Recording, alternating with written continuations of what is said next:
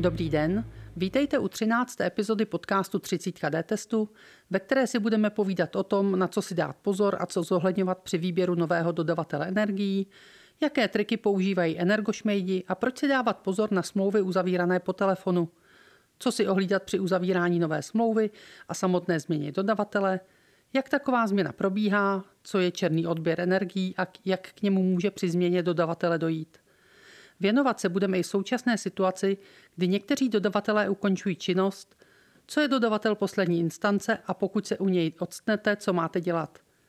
Povídat si budeme s Jirkou Zelenkou, právníkem D-testu. Já jsem Eda Hekšová, ředitelka D-testu a budu se ptát za vás. Ahoj Jirko. Ahoj Edo a zdravím i všechny posluchače D-testu. Jirko, já dneska začnu problémem, který trápí celou Evropu a to je zdražování energií. Došlo ke kombinaci několika faktorů, došlo k prudkému nárůstu ceny emisních povolenek, bez které ale nemohou fungovat třeba uhelné elektrárny. Současně eh, je nedostatek plynu v Evropě a zvyšují se také poptávky po jak elektřině, tak plynu z důvodu oživování ekonomik po covidu. Ta situace je natolik vážná, že řada dodavatelů dokonce už ukončila činnost a ti ostatní v řadě případů jednostranně zvyšují ceny pro spotřebitele. Dodavatelé mohou tu cenu zvyšovat libovolně nebo je ta cena nějak regulovaná? Cena za dodávky energií se dělí na dvě části. Jedna z těch částí je regulovaná energetickým regulačním úřadem a je neměná, nicméně druhá část regulovaná není a závisí jen na dodavateli, eh, jakou, jakou výši této části nastaví, to znamená, jaká bude výsledná cena. No a protože ty smlouvy v energetice obvykle jsou na dobu několika let a nejsou to závazky na pár, obvykle na pár týdnů nebo na pár měsíců, tak eh, prostě vyvstane někdy potřeba tu cenu změnit. A ten dodavatel to může udělat buď eh, klasickou dohodou, že se s vámi prostě domluví formou nějakého dodatku ke smlouvě a tak dále, a nebo právě skrze, jak si ty řekla, ten mechanismus té jednostranné změny ceny a e, tam je ten princip vlastně takový, že on ti předloží Eh, předloží změnu ceny, teda zvýšení ceny vlastně, kterou ti, kterou ti navrhuje a ty máš možnost buď to přijmout, to přijmutí většinou proběhne ehm, tím, že neuděláš nic, prostě dojde k tomu automaticky, eh, právník by řekl mlčky, a eh, nebo ta druhá, druhá vlastně tvoje možnost je odejít od toho dodavatele, to znamená odstoupit od smlouvy. To je, to je vlastně princip, princip té jednostranné změny a ta změna je ze zákona, ze zákona vlastně možná, takže není to žádná nekalá praktika a tak dále. Prostě ten dodavatel na to má právo, pokud si to se spotřebitelem předem domluví. A jak je to ale v případě smluv, kdy je na nějakou dobu ta cena zafixovaná? Třeba na rok má spotřebitel fixní cenu. Přesto jsme zaznamenali případy, že i těmto spotřebitelům přišlo to jednostranné zvýšení. Tak jak je to u těch smluv? U těch smluv eh, s fixovanou cenou nebo s garantovanou cenou, neměnou cenou, to je eh, jedno, jak tomu budeme říkat, důležité, eh, důležité je vlastně, co to pro toho spotřebitele znamená, to sdělení. A mm, my se jako v D-testu domýváme, že pro každého průměrného spotřebitele, když mu někdo oznámí, že má fixní cenu, tak to prostě znamená, že ta cena se nebude měnit. A myslíme si, že Eh, nebo jsme silně přesvědčeni o tom, že není možné tu cenu změnit jednostranně ani tehdy, když se já tuhle možnost zahrnu do obchodních podmínek. Protože takový ustanovení obchodních podmínek ten spotřebitel prostě nemůže čekat. Když já mu řeknu, máte fixovanou cenu na dva roky, tak on ode mě čeká, že tu cenu prostě nebudu měnit. A nemůžu nikam do obchodních podmínek schovat ustanovení, že tu cenu si vlastně změním, až se mi to přestane hodit. Takže eh, takováhle, takováhle jednostranná změna by podle nás eh, byla neplatná a ten spotřebitel by to, by to měl namítat ať už tomu dodavateli a pokud tam nepochodí, tak případně energetickému regulačnímu úřadu nebo soudu. Pokud dodavatel má možnost tu cenu mi jednostranně zvýšit, musí mi o tom informovat dopředu a jak dlouho případně a stačí, když to vyvěsí na svém webu, nebo to musí udělat eh, nějak individuálně? Uh-huh. Ty požadavky na to informování o té změně jsou, jsou dva. Jednak to musí být adresně, to znamená to, co ty jsi zmínila, to vyvěšení na pobočce nebo na webových stránkách, tak eh, to je nedostačující, tak to prostě udělat nejde. To je oznámení neurčitému okruhu osob a ty musíš tu zprávu o té jednostranné změně dostat individuálně, abys měla právě možnost případně od té smlouvy odstoupit. To je teda eh, jeden požadavek, dostat to adresně, typicky je to dopisem, ale může to být, může to být i jiná forma. A druhý požadavek je dostat to včas. A to znamená ze zákona do 30 dnů předtím, než má k tomu zdražení dojít. A co všechno takové oznámení musí obsahovat? Jaké informace? Eh, v ideálním případě by to, mělo, to oznámení mělo obsahovat informaci o tom, že se něco mění, že se mění ta cena a co to pro tebe znamená. Teda, že máš právo z tohoto důvodu, z důvodu toho jednostranného zdražení od té smlouvy odstoupit a od toho, od toho dodavatele bez eh, jakýchkoliv sankcí odejít.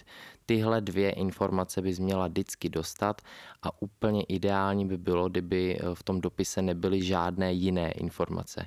My jsme se setkali třeba s tím, že nám spotřebitel na poradnu zaslal dopis, který, který dostal eh, s žádostí o radu a ten dopis eh, obsahoval prostě řadu reklamních sdělení. Na začátku byla jakási nabídka fotovoltaiky a tak dále a tak dále. A až na druhé straně, na konci, bylo oznámení o tom, že, se mu, že mu dodavatel zvýší cenu.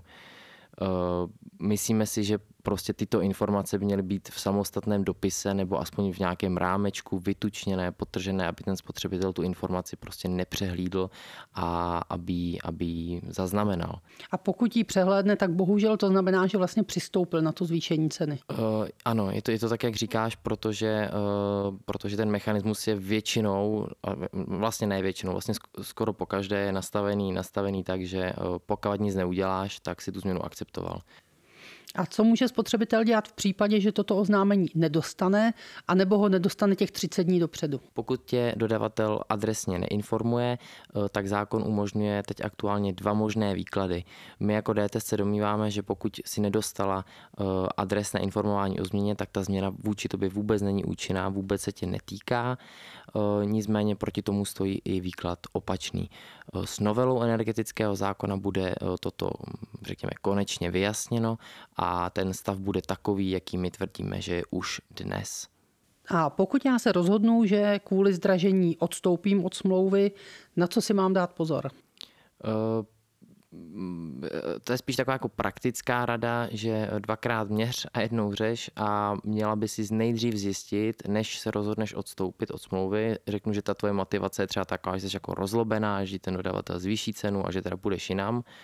A Měla by si podle mě nejdřív zjistit, jestli náhodou nezdražují skoro všichni, což je, to, což je totiž jako teď ta situace, a jestli tam, kam ty chceš jít, jestli tam vůbec nabírají nové zákazníky, protože řada těch menších dodavatelů uh, odmítla nebo odmítá eh, přijímat, uh, přijímat další, další zákazníky. Takže by ses taky nemusela vůbec nikam dostat, což by pro tebe byl problém, protože by si spadla, spadla do neoprávněného odběru. Ještě se tě zeptám, liší se to tady nějak v případě smluv na dobu určitou nebo neurčitou? To jsou termíny, které, které mají, eh, mají dopad eh, v případě, kdy ty ukončuješ smlouvu, ale z jiného důvodu, než je to zdražení. Pokud ty odstupuješ od smlouvy kvůli tomu, že ti dodavatel zdražil, tak nemá význam, jestli je to smlouva na dobu určitou nebo na dobu neurčitou. Pokud by ses ale rozhodla eh, nezávisle na tom zdražování, jo, někdy prostě v mezidobí, že se třeba budeš stěhovat nebo že prostě chceš jiného dodavatele a budeš, budeš tu smlouvu rušit z tohoto důvodu, tak tam to rozdíl hraje. My se k tomu ještě dostaneme později, tak pojďme se vrátit teď k tomu jednostrannému zdražování.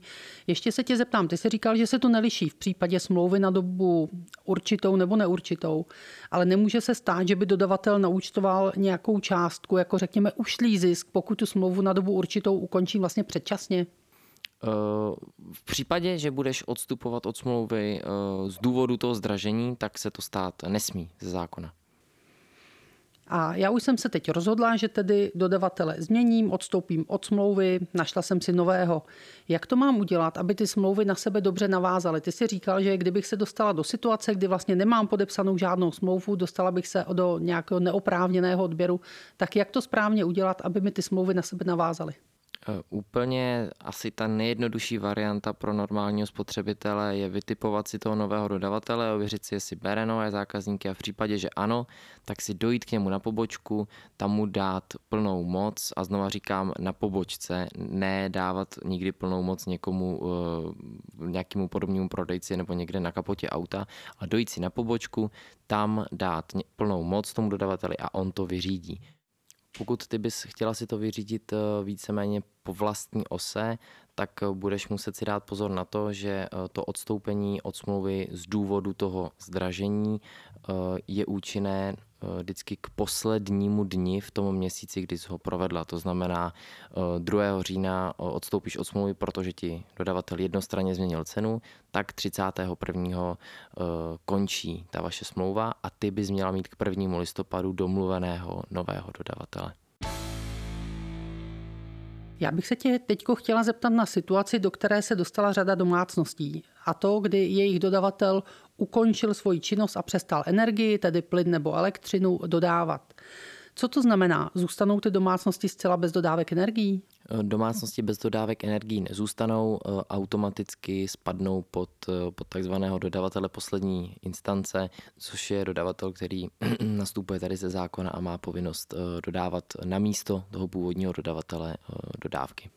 To je jeden dodavatel poslední instance? Těch dodavatelů je několik a závisí to na, jak to říct, geografickém položení té domácnosti, prostě zkrátka dobře, kde zrovna v republice jste. Musím já jako spotřebitel proto něco udělat, nebo ten dodavatel poslední instance se mi ozve sám?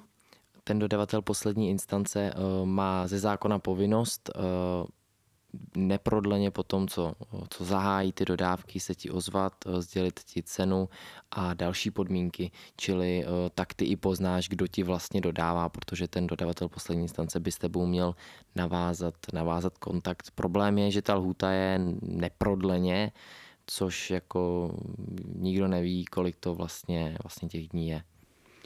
Eh, my v naší poradně vidíme spoustu příběhů spotřebitelů, kteří už jsou v nějakém vztahu s tím dodavatelem poslední instance, ale stěžují si na extrémně vysoké ceny. Často ty zálohy platí až několikanásobné, než byli zvyklí platit doteď. Co s tím můžou dělat? Je proti tomu nějaká obrana? Nejefektivnější obrana pro spotřebitele je co nejrychleji se dostat z toho režimu dodavatele poslední instance. To udělá tak, eh, že dojde k jakémukoliv dodavateli a uzavře s ním normální smlouvu, na základě které bude dostávat eh, jednak teda energii, ale jednak se mu na základě ní vypočítají i eh, příznivější ceníkové ceny. A když si tedy spotřebitel vybírá nového dodavatele, co jsou ty klíčové parametry, které by měl zvažovat?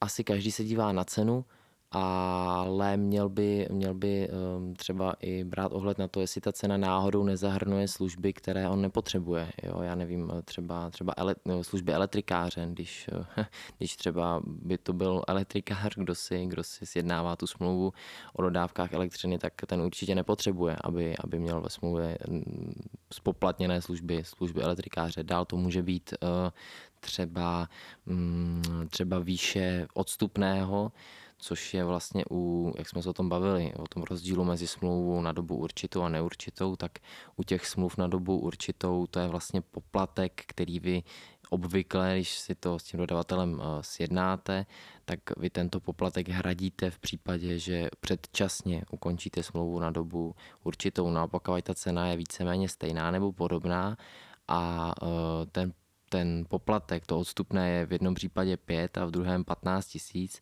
no tak asi pro vás bude lepší sahnout po tom, po tom případě, kdy to je 5 tisíc, protože nikdy nevíte, kdy budete potřebovat se z té smlouvy vyvázat.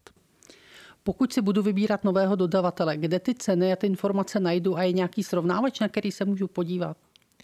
Na stránkách energetického regulačního úřadu v sekci eh, pro spotřebitele eh, pod záložkou kalkulátory eh, najdeš dva srovnávače.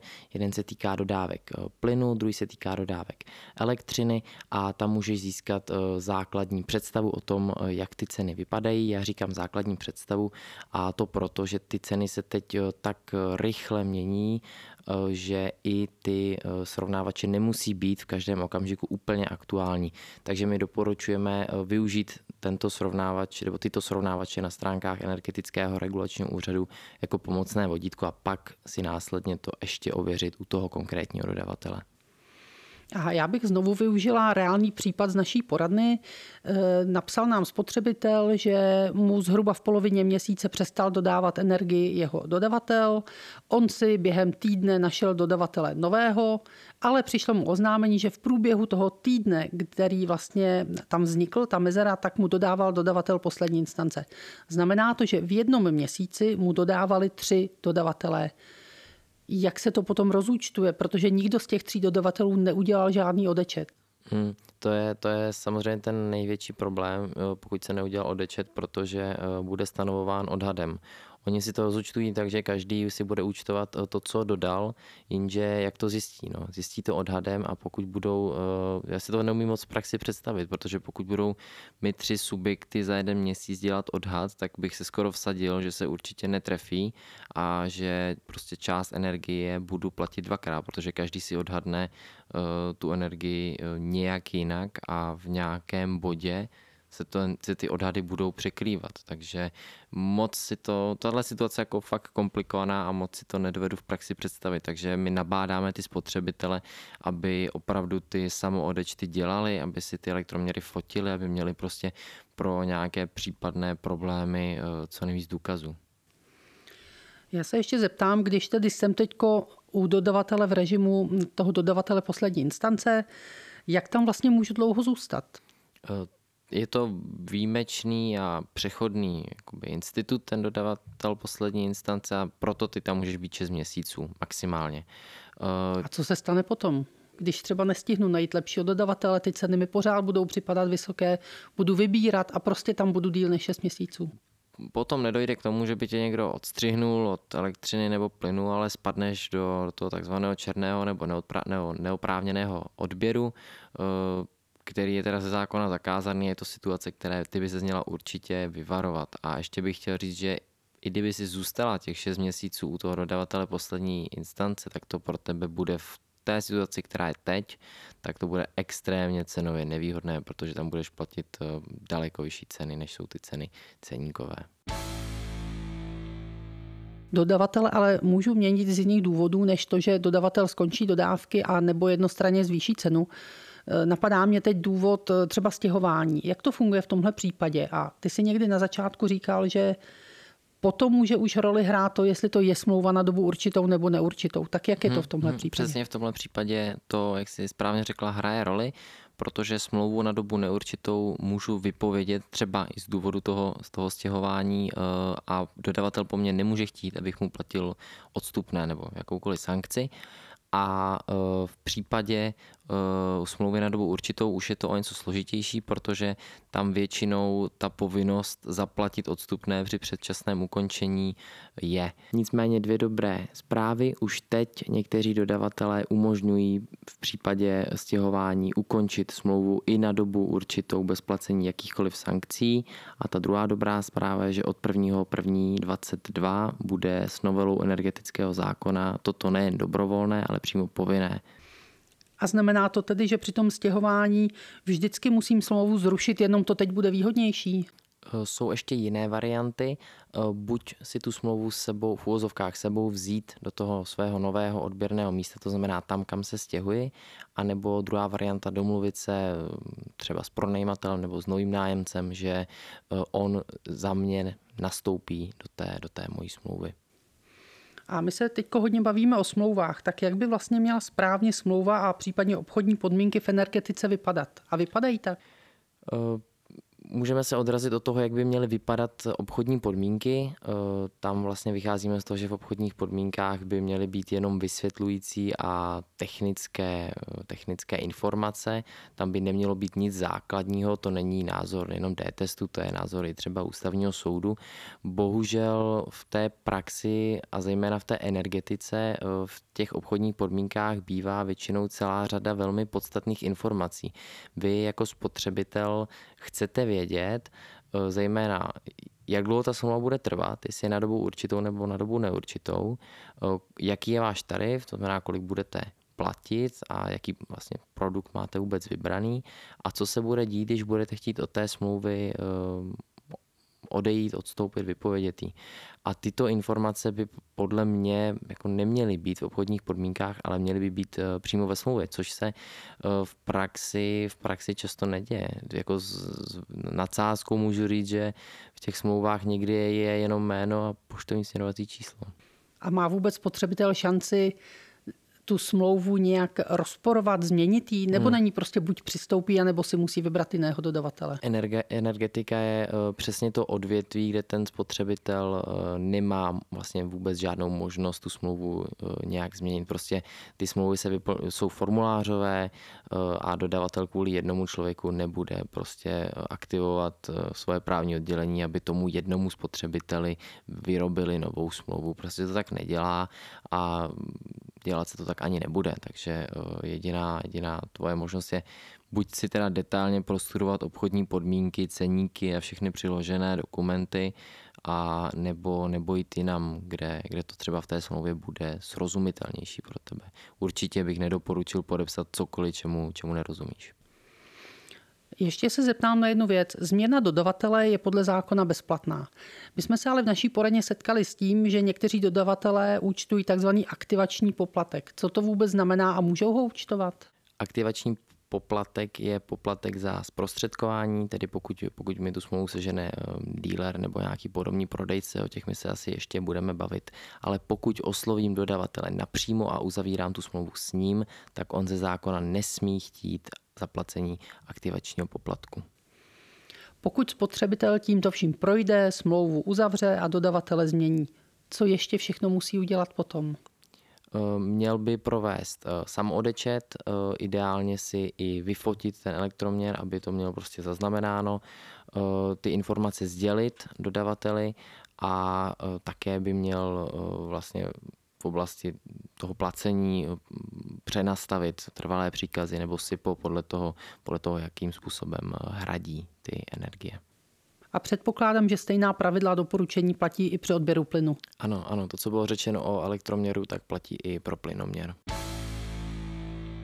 S tím, jak se do situace, kdy potřebuje změnit dodavatele energie, dostalo velké množství lidí, objevují si často u dveří prodejci, kteří se vydávají například za pracovníky energetického regulačního úřadu nebo někoho, kdo nabízí odečet energií. Velmi často si takovou náštěvu eh, nechají například podepsat. Spotřebitel až dodatečně zjistí, že ovšem nepodepsal návštěvu, ale upsal se k něčemu úplně jinému. K čemu se to nejčastěji zneužívá?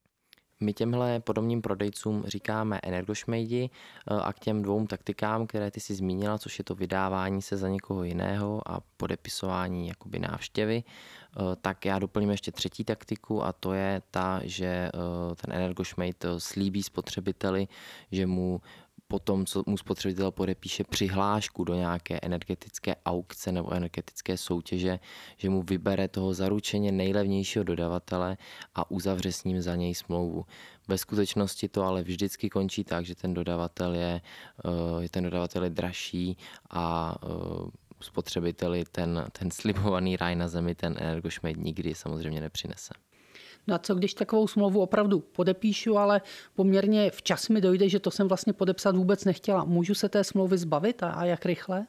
Té smlouvy s tím Energošmejdem eh, se můžeš zbavit eh, zásadně do 14 dnů od té doby, co si, od té doby, co si podepsala eh, a pokud ten Energošmejd tě nepoučil o tomhle právu od té smlouvy do těch 14 dnů odstoupit, tak se ta lhuta protahuje až na jeden rok, ale tam jako hodně závisí eh, na té konkrétní situaci, takže bych se spíš držel té lhuty 14 dnů.